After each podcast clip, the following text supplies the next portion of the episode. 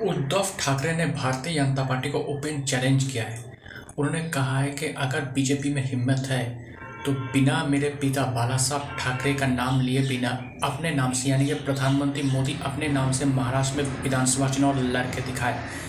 और मैं आ, मेरे पिता के नाम से चुनाव लड़ूँगा। तो तब पता चल जाएगा कि किसमें कितना है दम। और मैं ये गारंटी के साथ कहता हूँ कि बीजेपी का जो है जो वोटिंग परसेंटेज बिल्कुल गिर जाएगा। तो ये उद्धव ठाकरे ऐसी बात बार बार कहते रहते हैं। उनको ये मानना है कि बीजेपी उनके पिता लेट बाला साहब ठाकरे का नाम का इस्तेमाल कर रहा है वोट के लिए, लेकिन उनके लिए कोई रिस्पेक्ट नहीं है। तो जब महाराष्ट्र विधानसभा चुनाव होगा, तब पता चल गया, चल जाएगा कि किसमें कितना है दाम, लेकिन तब तक ये तू तू मैं मैं पॉलिटिक्स चलता रहेगा। दोस्तों, मेरा नाम प्रियोव्रत गांगुली है। मैं एक राजनीतिक विश्लेषक हूँ। तो आपको मेरा पॉलिटिकल एनालिसिस कैसा लग रहा है?